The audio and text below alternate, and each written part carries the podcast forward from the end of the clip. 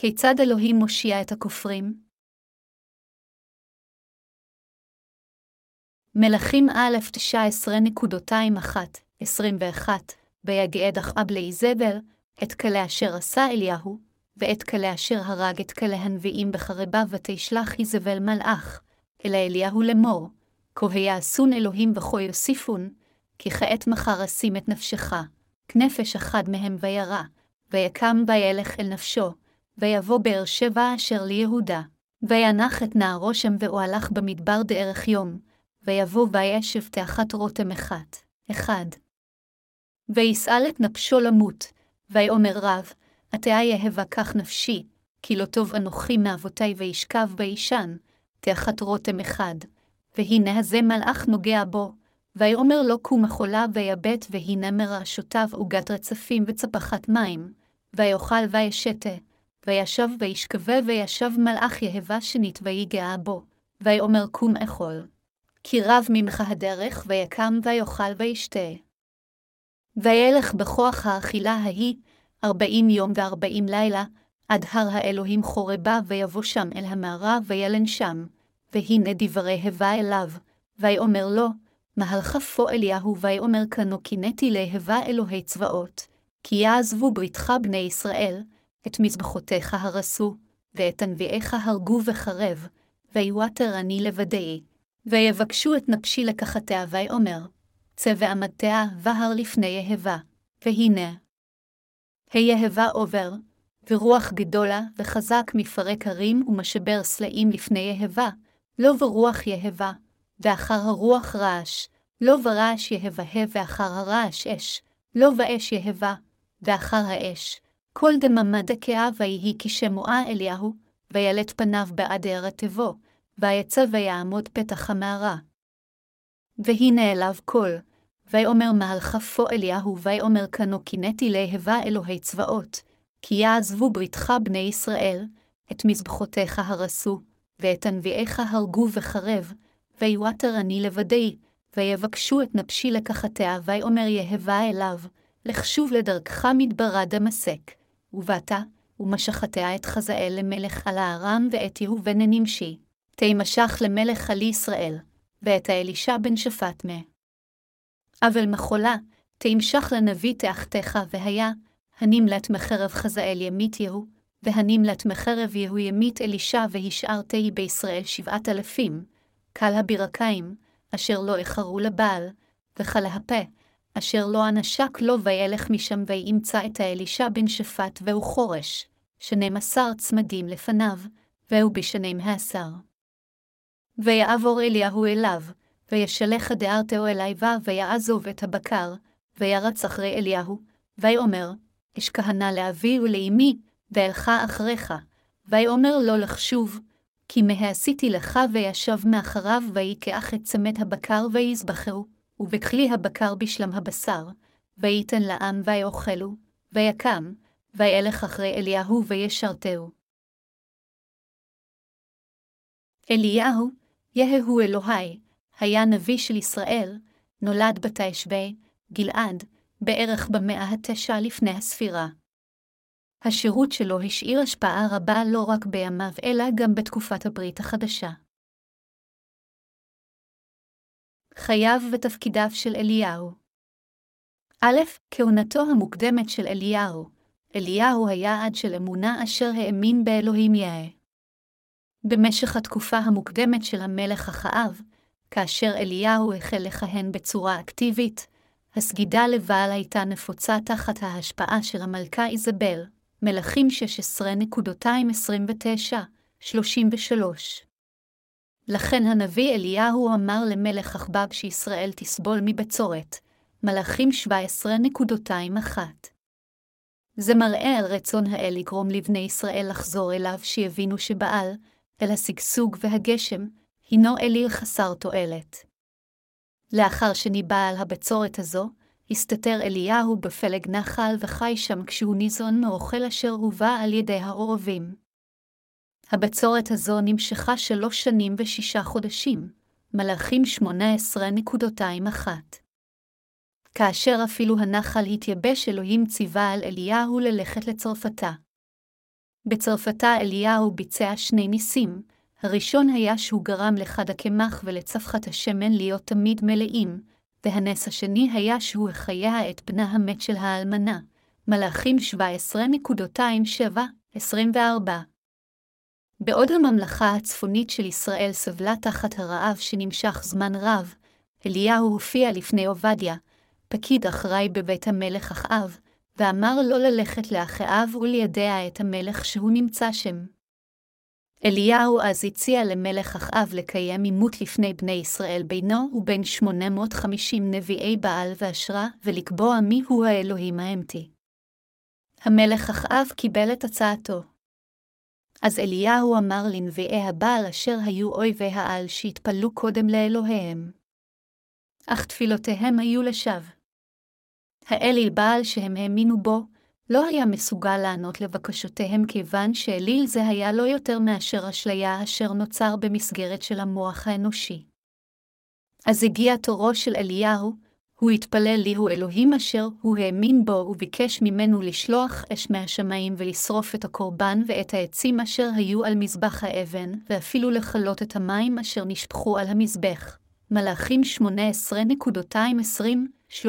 18.220-38 אלוהים ענה לתפילתו עם אש וכוח. בעקבות מאורע זה, בני ישראל התעוררו מהשינה הרוחנית העמוקה שלהם וחזרו ליהו האלוהים.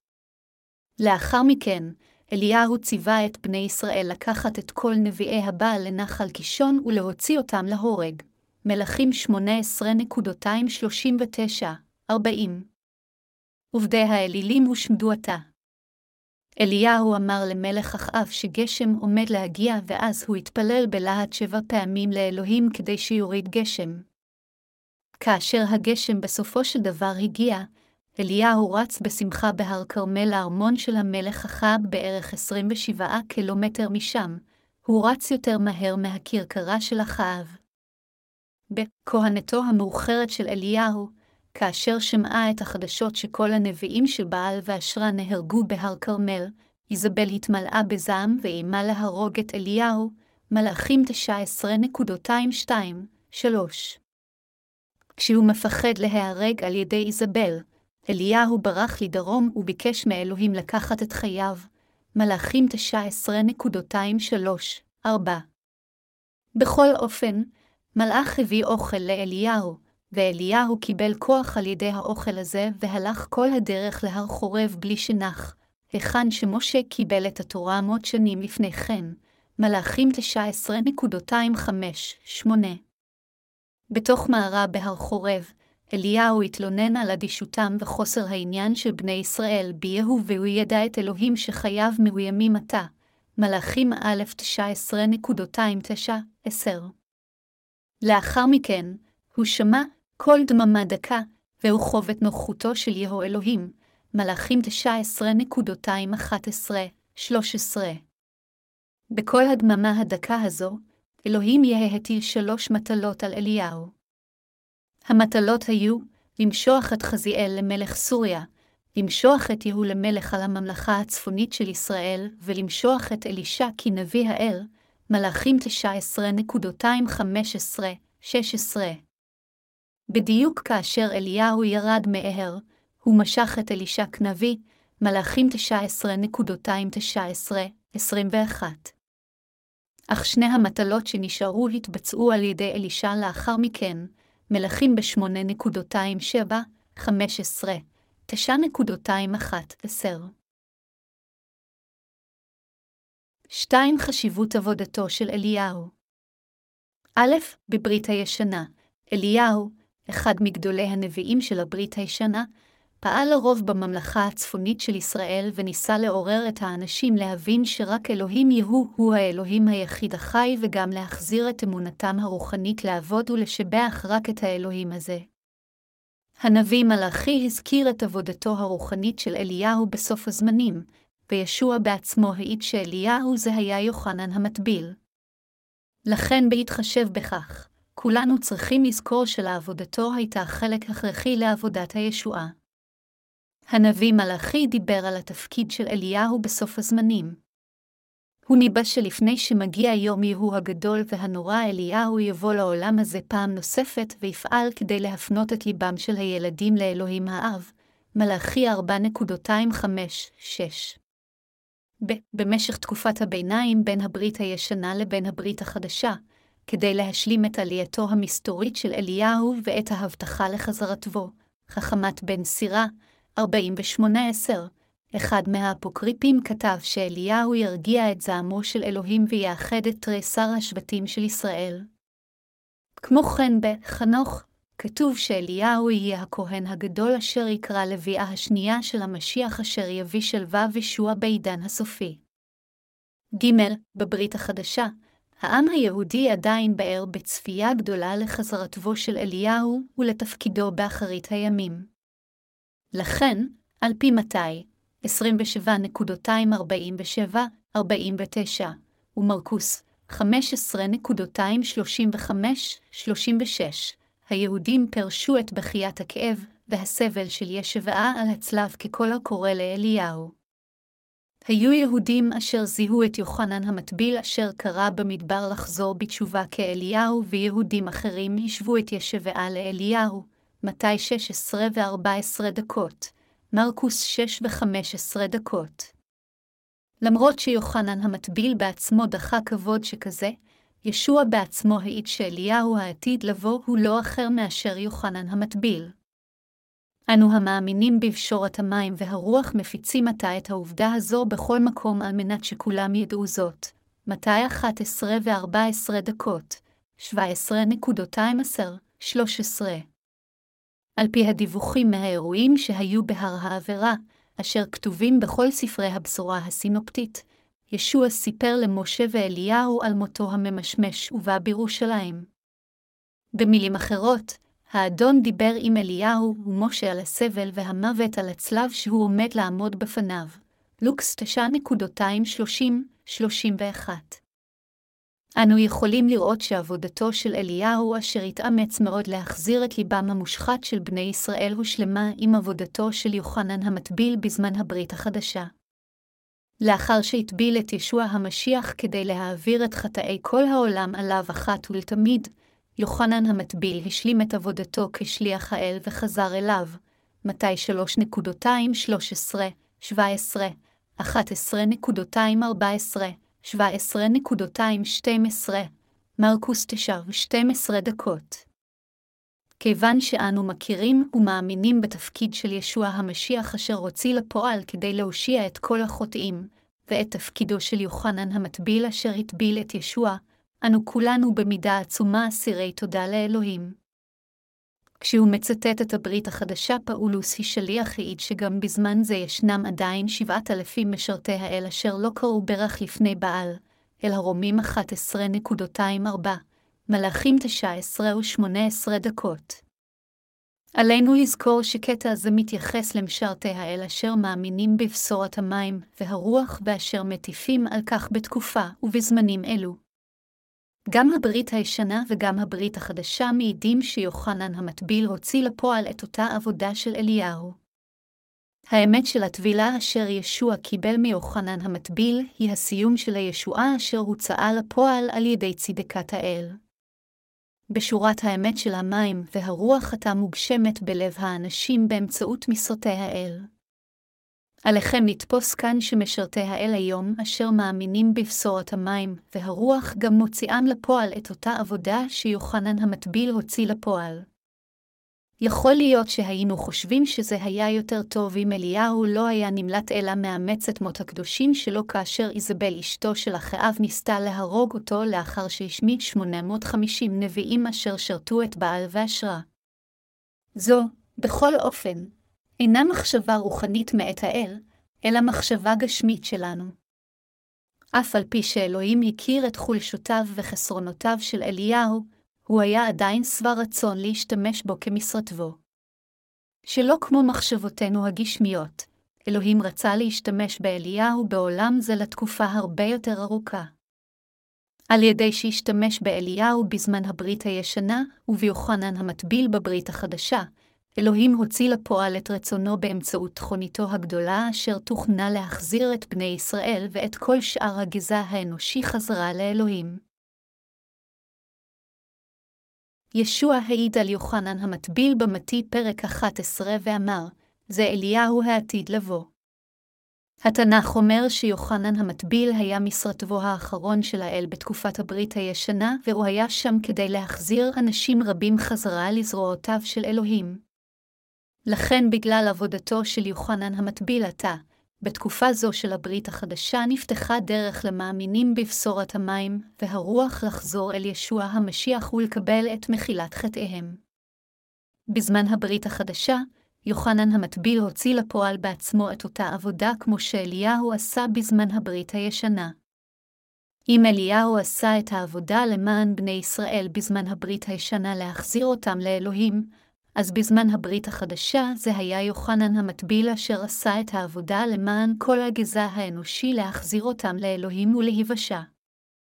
כנציג של בני האדם אשר החזיר את כל הגזע האנושי חזרה לישוע המשיח, יוחנן המטביל העביר את חטאי העולם חזרה על ישוע המשיח. יוחנן המטביל העביר את כל חטאי העולם שלנו לישוע המשיח באמצעות טבילתו, וכך עשה את זה לאפשרי למאמיניו לתת תודות והלל לאלוהים.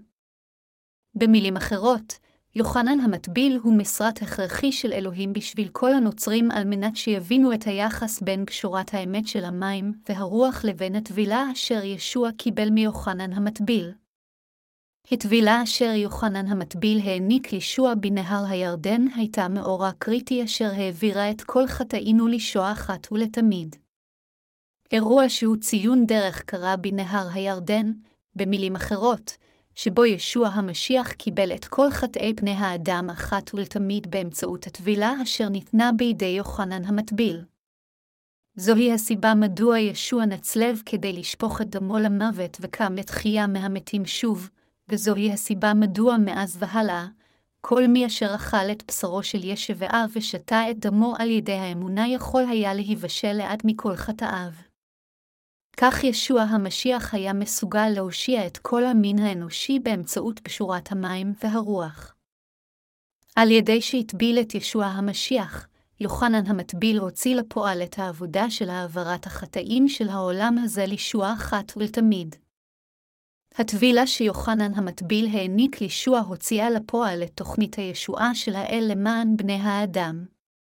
מכיוון שאלוהים אהב את בני ישראל הרוחניים, כלומר, את אלה אשר חיפשו אחר האל, וריחם עליהם, הוא חיכה להם שיחזרו לעד לזרועותיו. באופן דומה, גם בזמן הברית החדשה אלוהים רצה שכולם יהפכו לחפי חטא על ידי האמונה בבשורת המים הרוח, ולא יישארו מלאי חטא רק כדי להיות מורשעים. במקום לחיות בבלבול, אלוהים רוצה מאיתנו להאמין בבשורת המים והרוח ולחיות חיים נאמנים ואמתיים.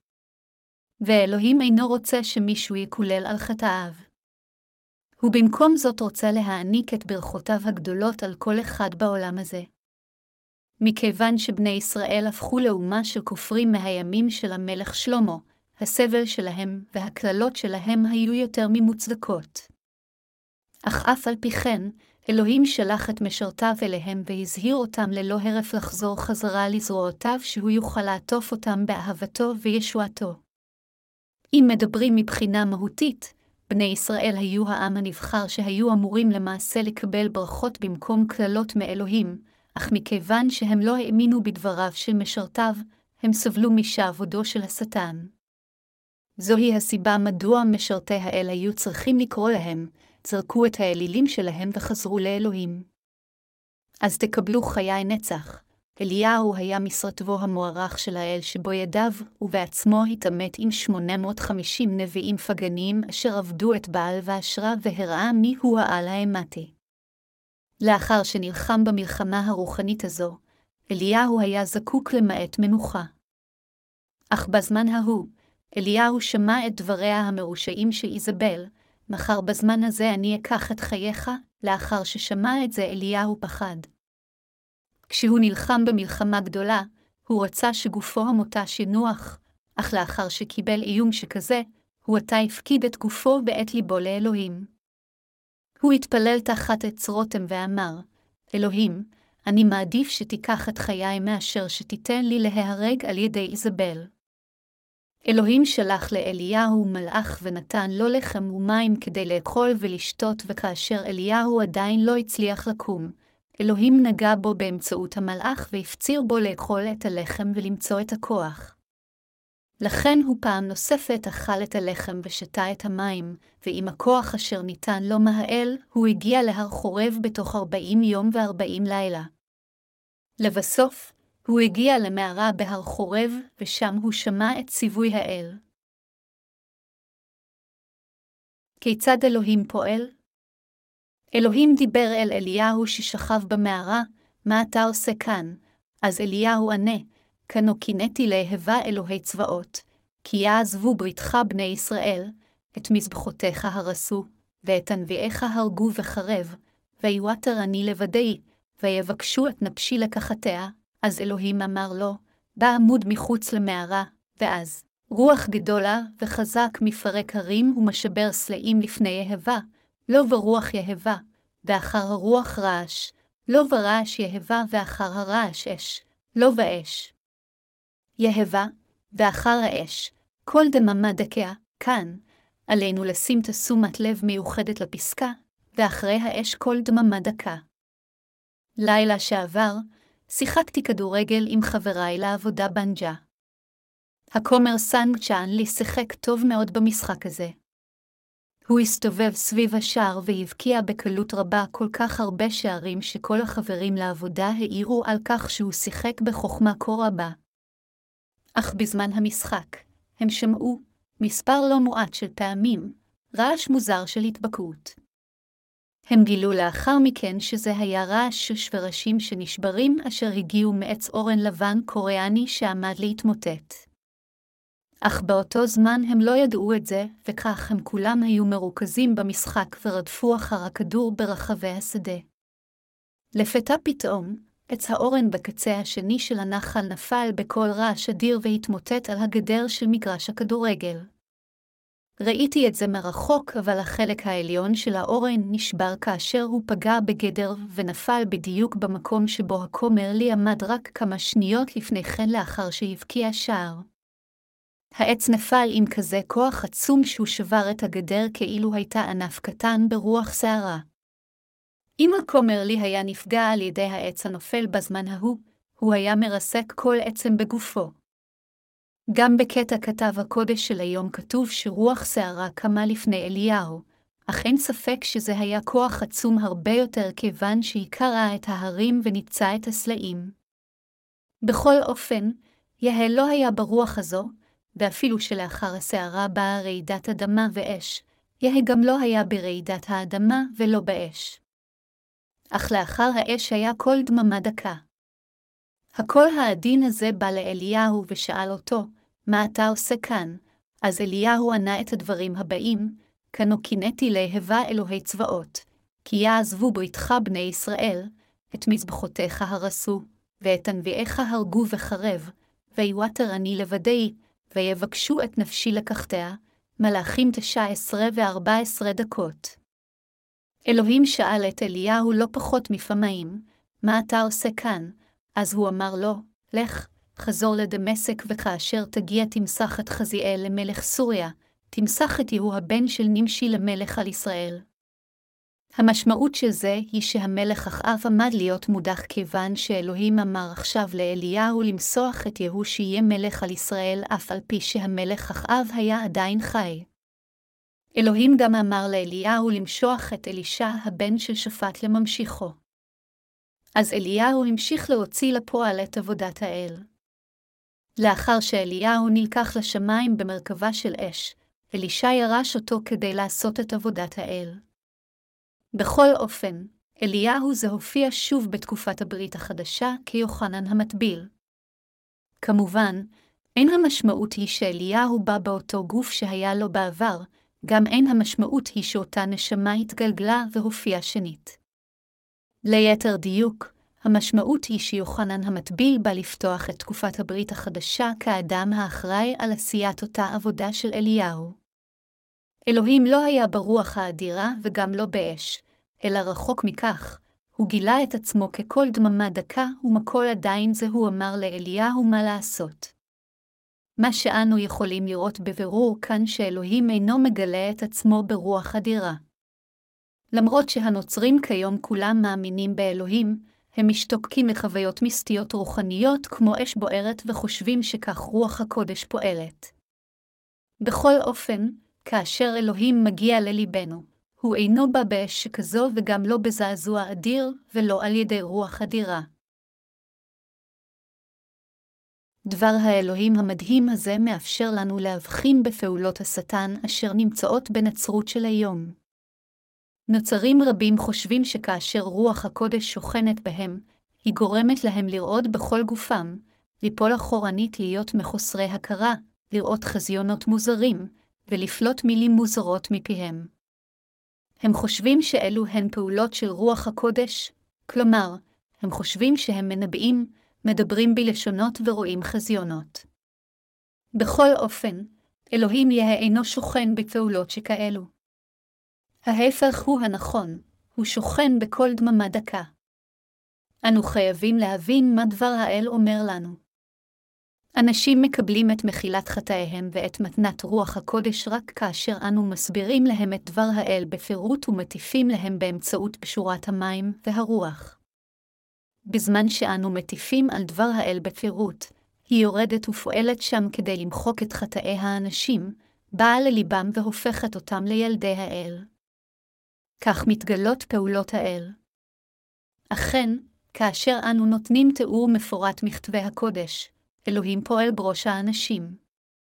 הסתכלו על מעשה השליחים 8.26-40.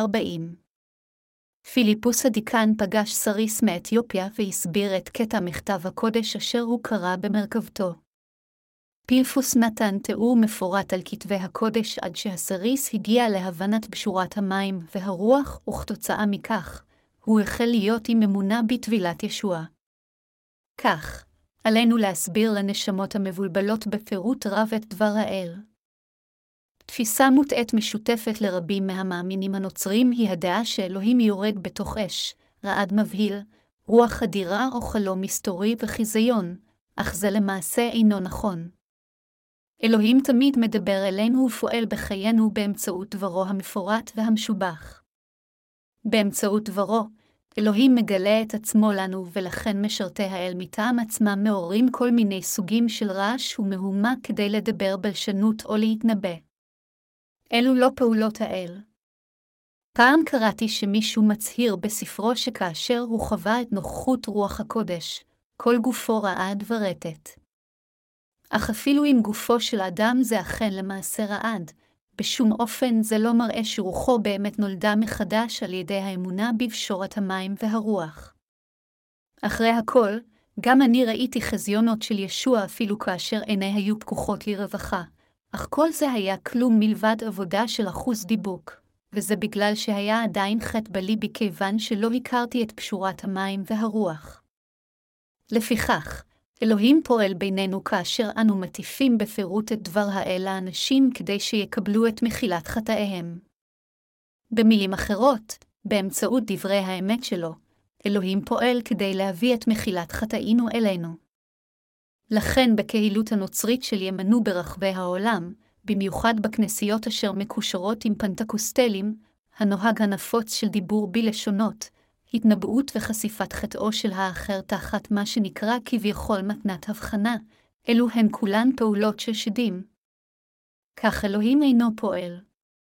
הוא פועל באמצעות דברו המשובח והמפורט וגורם לנו להבין ולהאמין בחסדו באמצעות דברו. מה המשמעות של כל דממה דקה של אלוהים?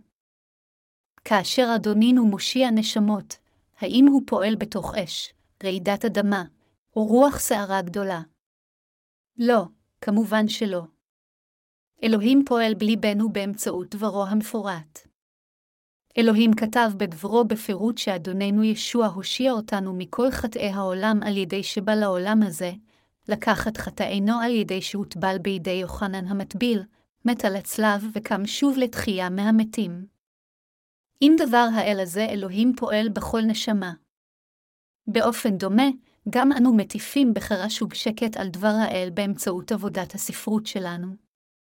לכן, כתוצאה מכך, אנשים רבים הבינו עתה שאלוהים מדבר בצורה מוחשית אל הידע שלהם, מחשבותיהם וליבם, ושהוא פועל בחייהם באופן מושלם באמצעות דברו הטהור. כאשר זה נוגע להטפת בשורת המים והרוח לכולם בכל רחבי העולם בתקופה זו, אלוהים הורה לנו ללמד אותה בפירוט צעד אחר צעד באמצעות הספרות שלנו או באמצעות פיהם של משרתיו כך שהאנשים יהיו מסוגלים להבין אותה.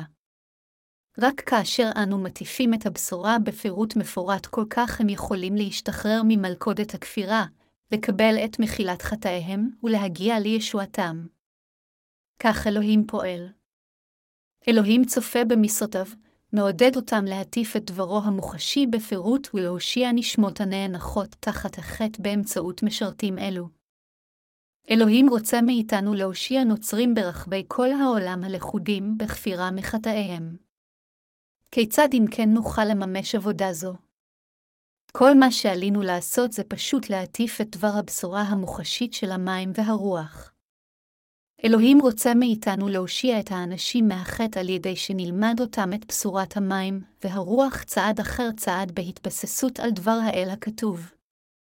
אפילו עתה, אלוהים פועל ללא הרף להושעת הנשמות באמצעות משרתיו אשר מאמינים בפשורת המים והרוח. הסתכלו שוב על קטע כתב הקודש של היום. האם אלוהים לא ניהל והשתמש באליהו? אלוהים הוציא לפועל את עבודתו באמצעות משרתיו. באמצעות משרתיו אלוהים הוציא לפועל את עבודתו.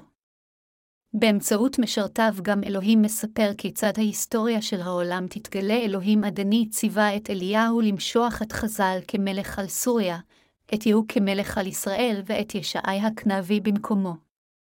בישראל במשך תקופת הברית הישנה, כאשר מלך עלה, הובא שמן בקרן ושמן זה נשפך על ראשו של המלך החדש. גם נביאים וכהנים גדולים נמשכו כאשר הם נכנסו לתפקידם.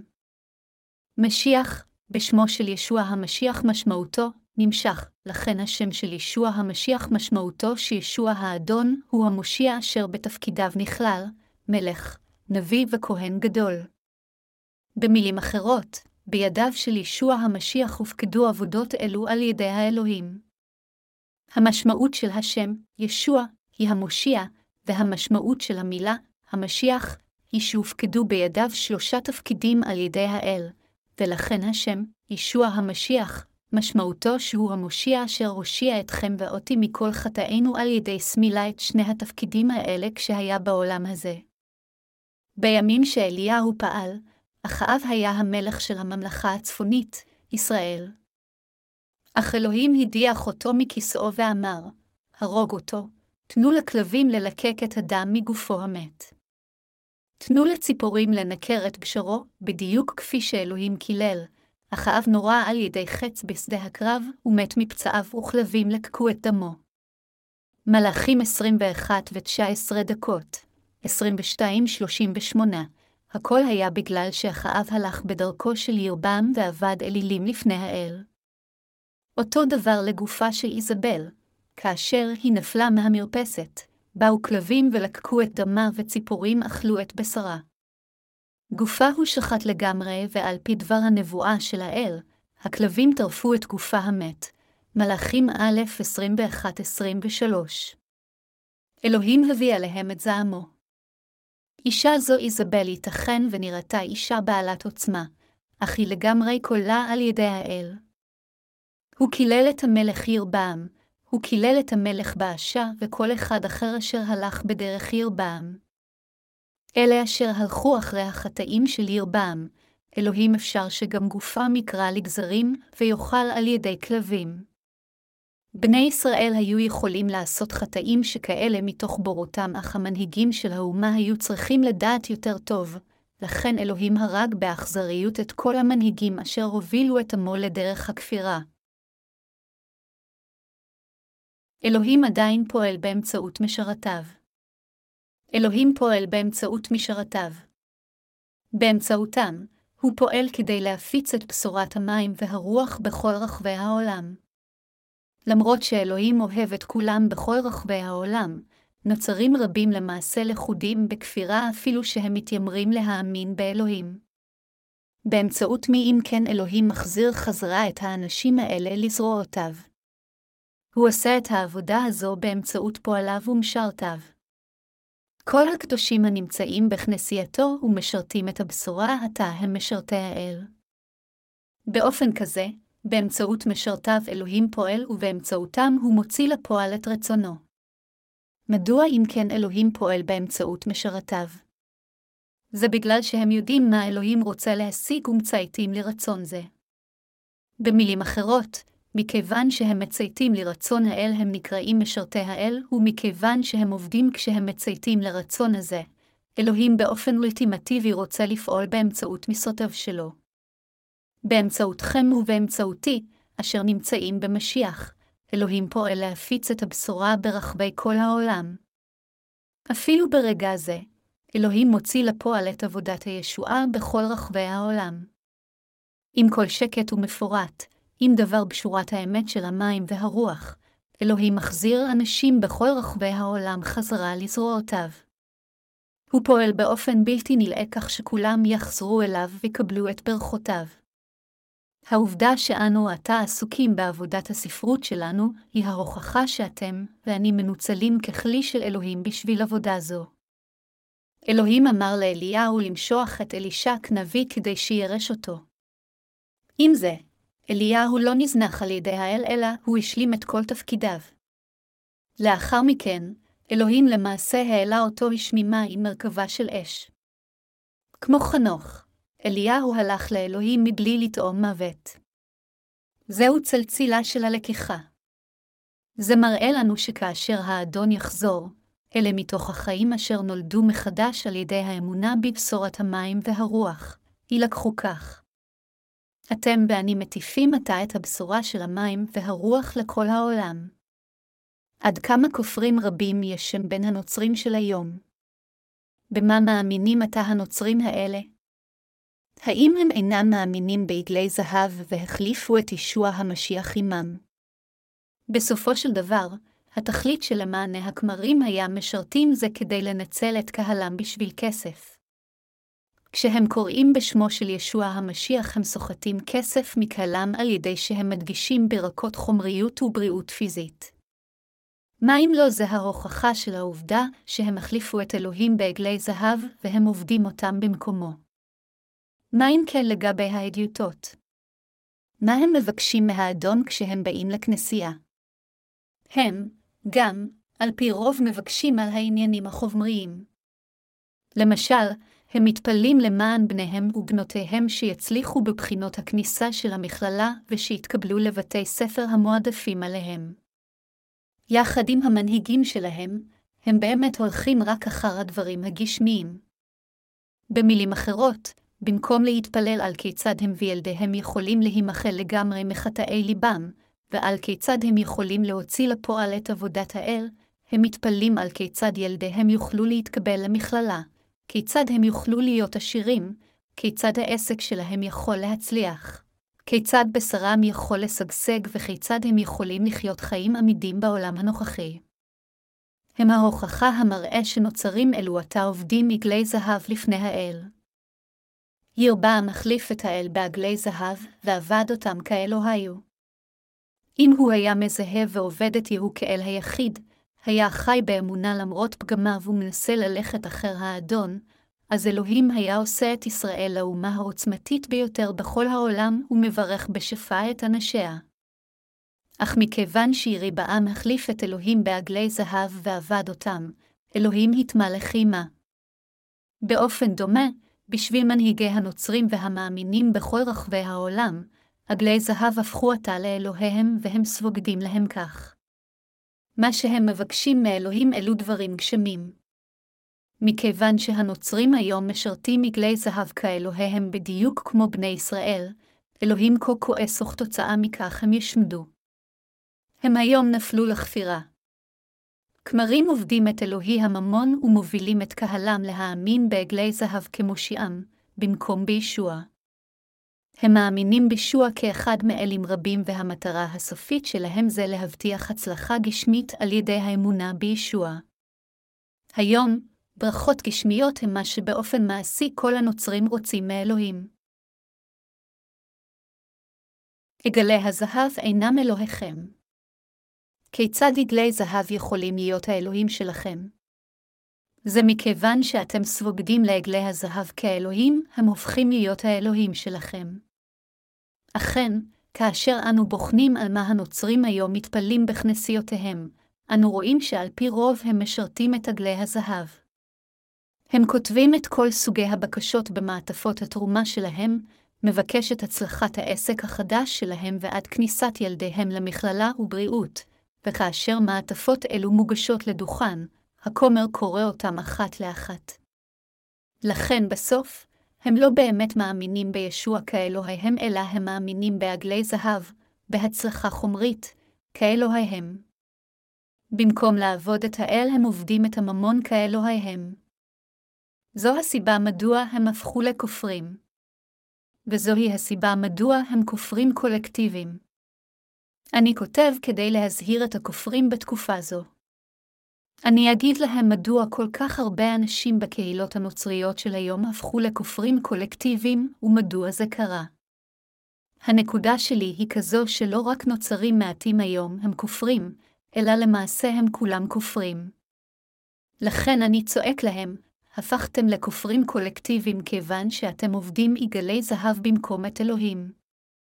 אף על פי שאתם אומרים שאתם אומרים שאתם מאמינים בשוע כמושיעכם, אתם מאמינים בו רק במילים.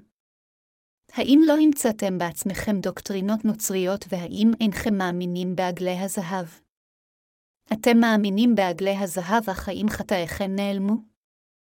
האם באמת הפכתם לילדי האל, אף על פי שאלה הנקראים בשם נוצרים לא הפכו לאנשי האל, הם מחפשים רק אחר השגשוג הגשמי שלהם, וזוהי הסיבה מדוע הם הפכו בסופו של דבר לכופרים אשר עובדים אלילים לפני האלוהים.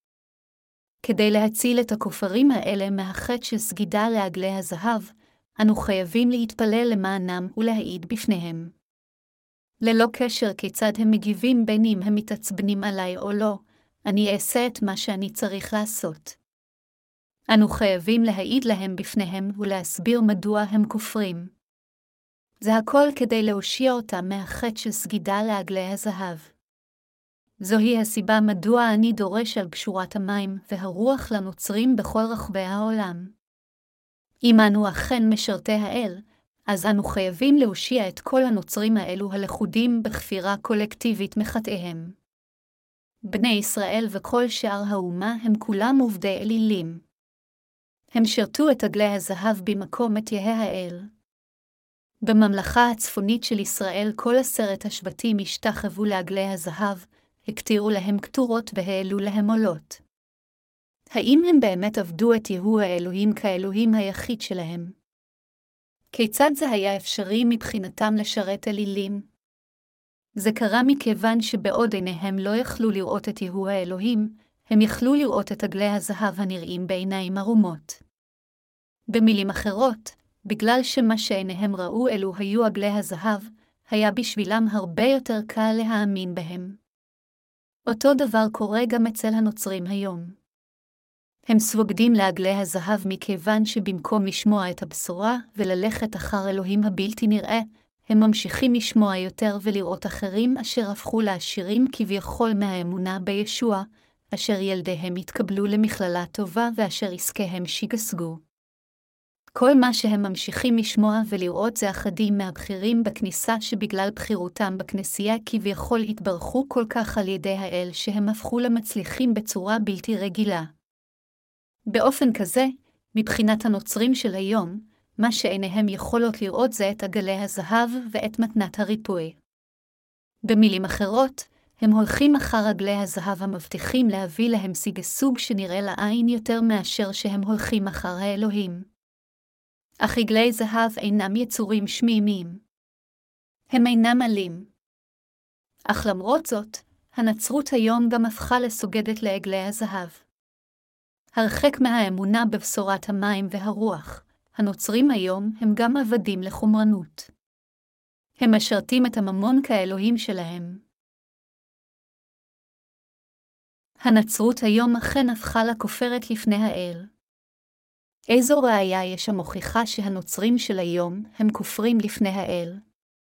הכופרים הם הנוצרים האלה אשר לא הולכים אחרי ולא משרתים את קשורת המים והרוח, אשר היא האמת האלוהית, אלא רחוק מכך, הם למעשה עובדים עגלי זהב כאלוהיהם כנגד רצון האל.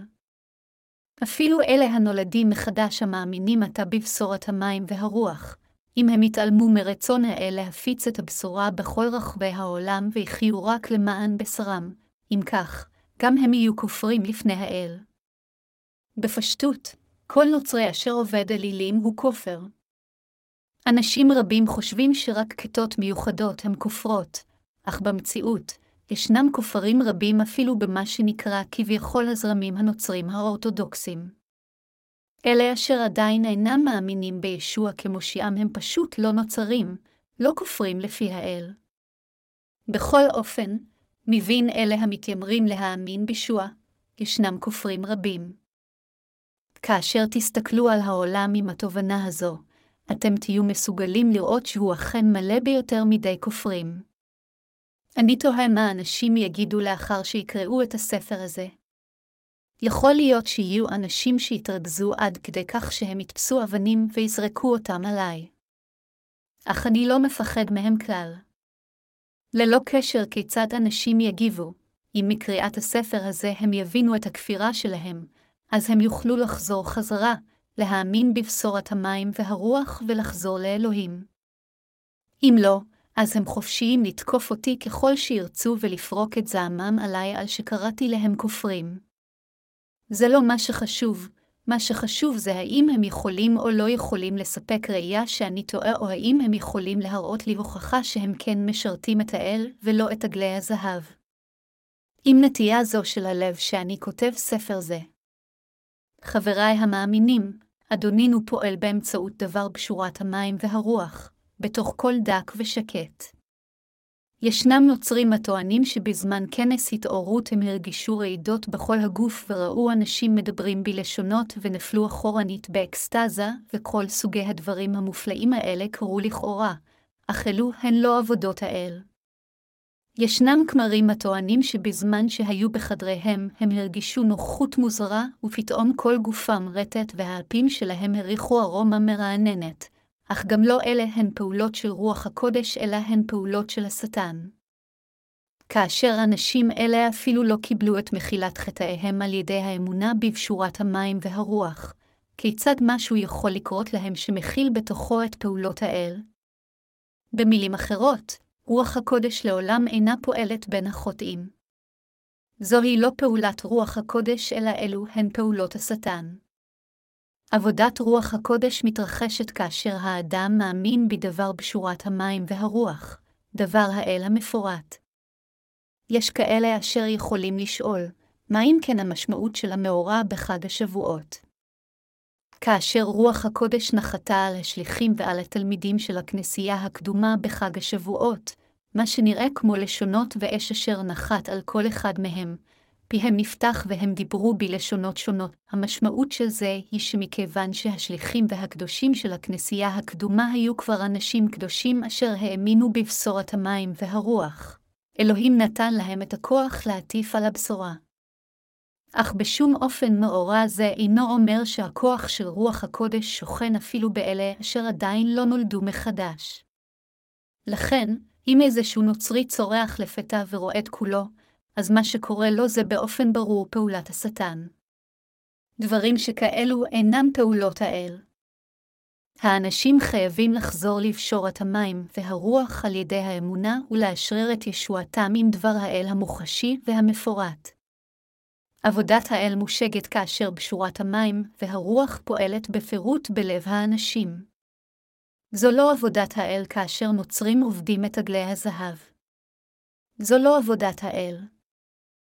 אך הנצרות היום דרדרה את עצמה לרמה של אמונות טפלות עם תומכיה המצהירים שהם הפכו לעשירים ומשגשגים מהאמונה בישוע, שקיבלו את מתנת הריפוי, ושנרפאו באופן מדי מסחפת כאשר איזה כומר כריזמטי שם את ידיו עליהם פעם אחת.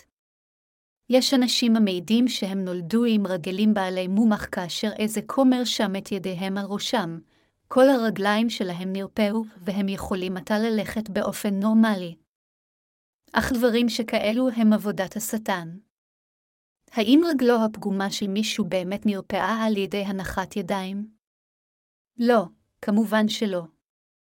האם אתם מכירים איש בשם אורי גלר? הוא הפך למפורסם על שהצהיר שהוא יכול לכופף כפיות ומפתחות על ידי שימוש בכוח העל-טבעי שלו. אך ג'ימס רנדי, קוסם לשעבר, הציע מיליון דולר לכל מי שיבצע פעולה על טבעית המוכחת מדעית, והוא הציע לגלר לבחון את הצעתו בטלוויזיה. על ידי שחשף את הטריקים של אורי גלר, ג'ימס רנדי קיבל את שם החיבה, צייד המדיומים, כשהוא מסתובב בעולם, הוא ערך אירועים נועזים הנקראים, אתגר של מיליון דולר, ובעוד שהיו אנשים רבים אשר נענו לאתגרו, עד ליום זה, אף אחד לא עבר אפילו את השלב הראשון של המבחן. לכל אלה אשר טענו שיש להם כוחות על-טבעיים הוא קרא באומץ. אם באמת יש לכם כוחות על-טבעיים, הציגו אותם לפני. בואו לפורום ציבורי והראו את הכוח שלכם. אם באמת יש לכם כזה כוח על-טבעי, אז אתן לכם מיליון דולר. אני אתן לכם מספיק כסף כדי שתוכלו לחיות בצורה נוחה למשך שארית חייכם. לכן הווה נתערב. הווה נראה אם אתם באמת בעלי כוח על-טבעי או שאתם מעמידי פנים. גם כמרים מוזמנים. האם באמת מישהו נרפא עם הנחת הידיים שלכם? האם רגל מעובבת באמת התיישרה? אם באמת יש לכם כוח מסוג זה, אז אתן לכם מיליון דולר. אך מתוך הכמרים הכריזמטיים בקוריאה, לא היה אף אחד אשר נענה לאתגר שלו, ובטח לא מישהו שהצליח. מכיוון שרנדי בעצמו היה קוסם, הוא ידע היטב שכל אלה אשר טוענים שיש להם כוח על טבעי זה לא יותר מאשר טריקים. יש איזה כומר בקוריאה שטען שהוא יכול להחזיר אדם לחיים על ידי שיסמוך את ידיו עליו.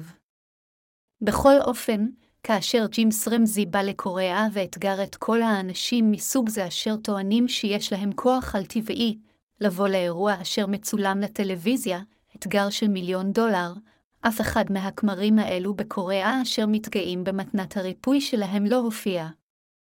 זוהי הוכחה שכל הטענות האלו היו לא יותר משקרים ורמאות. כמובן, יכולים להיות ניסים מאלוהים. בשביל אלה המאמינים בבשורת המים והרוח ישנם מקרים בהם האל מרפא את מחלתם אם הם בוטחים באדון ומתפלים אליו בחוזקה כדי שירפא את מחלתם. אך האדון ריפא אותם מהר מאוד, לא על ידי שעורר על מיני סוגי מהומות. אלוהים לעולם אינו פועל כך. בהיסטוריה של הנצרות ברחבי העולם, משרתי האל בכנסייה הקדומה אכן הוציאו לפועל פעולות של ריפוי. בכל אופן, הם עשו זאת רק כדי להטיף על בשורת המים והרוח. תחשבו על זה בעצמכם. אנו יכולים לראות בספר מעשה השליחים שפעלו מספר כוחות על טבעיים כגון רעד ודיבור בלשונות שהיו מלווים את עבודות השליחים. אך עלינו להבין את הרקע ההיסטורי של התקופה ההיא. בימים ההם, מכיוון שישראל נשלטה על ידי רומא, הרבה מבני ישראל היו מפוזרים בכל רחבי העולם. אך היה עליהם לבקר בירושלים על פי התורה. אך מכיוון שגרו בחוץ לארץ במשך זמן רב, רבים מהם לא יכלו לתקשר אחד עם השני. הם איבדו את שפת האם שלהם ואת האמונה אשר עברה בירושה מהאבות הקדמונים שלהם. כמובן, היו גם הרבה גויים אשר חיו בירושלים. הגויים בזמן ההוא לא הכירו את קדושת יום הכיפורים וגם הרבה פחות את ישבעה. הם לא ידעו דבר על ישוע. בשביל כל האנשים האלה, גם היהודים שחיו בחו"ל וגם הגויים שחיו בישראל, על מנת להאמין שישוע היה בין האלוהים והמושיע שלהם, הם היו זקוקים לאותות, ולכן אלוהים נתן למשרתיו את הכוח לבצע אותות וניסים ולהטיף על ישוע באמצעותם. עליכם גם לשים לב לעובדה שהלשונות אשר דוברו על ידי השליחים במעשה השליחים פרק ב היו באופן ברור, לשונות שונות במגוון שפות, אשר היו יכולת להיות מובנות בצורה רציונלית. והתוכן שלהן היה שווה, קשורת המים והרוח. זוהי הסיבה מדוע אנשים אשר שמעו את השליחים המדברים בלשונות אמרו, אנו שומעים אותם מדברים בלשוננו, פעולת האל הנפלאה, זוהי הסיבה מדוע בזמן ההוא אלוהים העניק למסותיו כוחות על טבעיים כך שהם יוכלו להטיף את קשורת המים והרוח. מעשה השליחים 2.228-35 בכל אופן, ברגע שדבר האל המכיל את פשורת המים והרוח הושלם עד שלמות מבראשית ועד ספר חזון יוחנן, אלוהים גרם לנו להפיץ את הבשורה באמצעות דברו המוחשי, והוא לא מבצע יותר אותות וניסים. אם כאלו ניסים ונפלאות היו נחוצים עדיין בתקופה בנוכחית הזו, אז היה על כולנו לנסות להתאמן בהם. אך כדי להיוושע, האדם צריך לדעת את בשורת המים והרוח. כדי לאפשר לכל אחד לדעת את האמת הזו של המים והרוח, אנו חייבים להטיף אותו בפירוט בהתבססות על דבר האל המוחשי. אם היינו פתאום מדברים בלשונות בזמן שאנו מטיפים על בשורת המים והרוח, האם מישהו באמת היה יכול להבין מהי הבשורה הזו?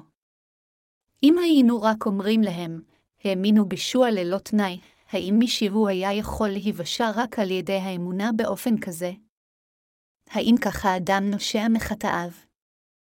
זוהי הסיבה מדוע אני אומר שההיסטוריה של הנצרות בכל רחבי העולם מסומנת ככפירה קולקטיבית. אני יודע מספר דברים על ההיסטוריה של הנצרות בעולם הזה.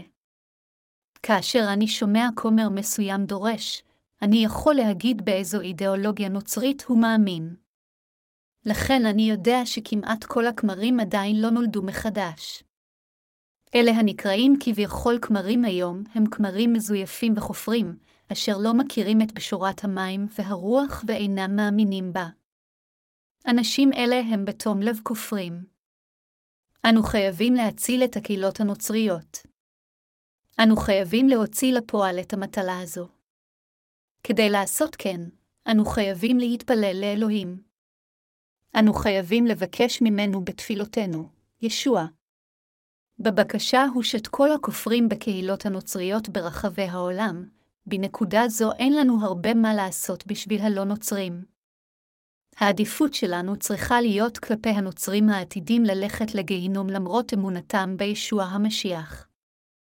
אנו חייבים להוביל את החוטאים הנוצרים האלו קודם ולגרום להם להבין את בשורת האמת של המים והרוח. זה מכיוון שבבשורת האמת הזו שפעולות האל ורצונו כלולות וכאן גם נמצאת ישועת האל את בני האדם.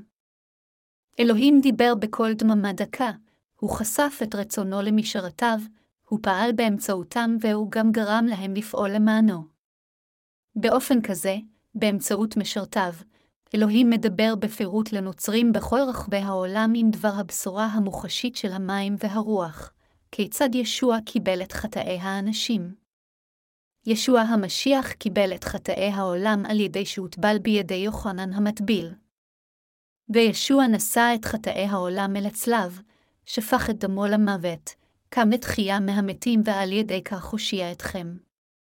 הוא הושיע אתכם ואותי באמצעות המים, הדם והרוח, על ידי אמירת האמת הזו בפירוט רב, אלוהים מושיע את החוטאים. אנו יודעים שאנו חייבים לקחת חלק בעבודת הישועה של האל על ידי שימת אמונתנו בבשורת המים והרוח, וכמו כן אנו חייבים גם למלא את תפקידנו בהפצת הבשורה. הווה אם כן נעבוד כולנו בחריצות כך שכולם בכל רחבי העולם יבשו מהחטא ושהנוצרים הלכודים בכפירה גם יקבלו ישועה אמתית. אנו חייבים להתפלל לאלוהים להושיע את הנוצרים ברחבי כל העולם. ואנו חייבים להטיף על בשורת המים והרוח באמונה. כל הנוצרים חייבים להאמין בבשורת המים והרוח. רק אז הם יוכלו להימנע מלהפוך לכופרים לפני האל.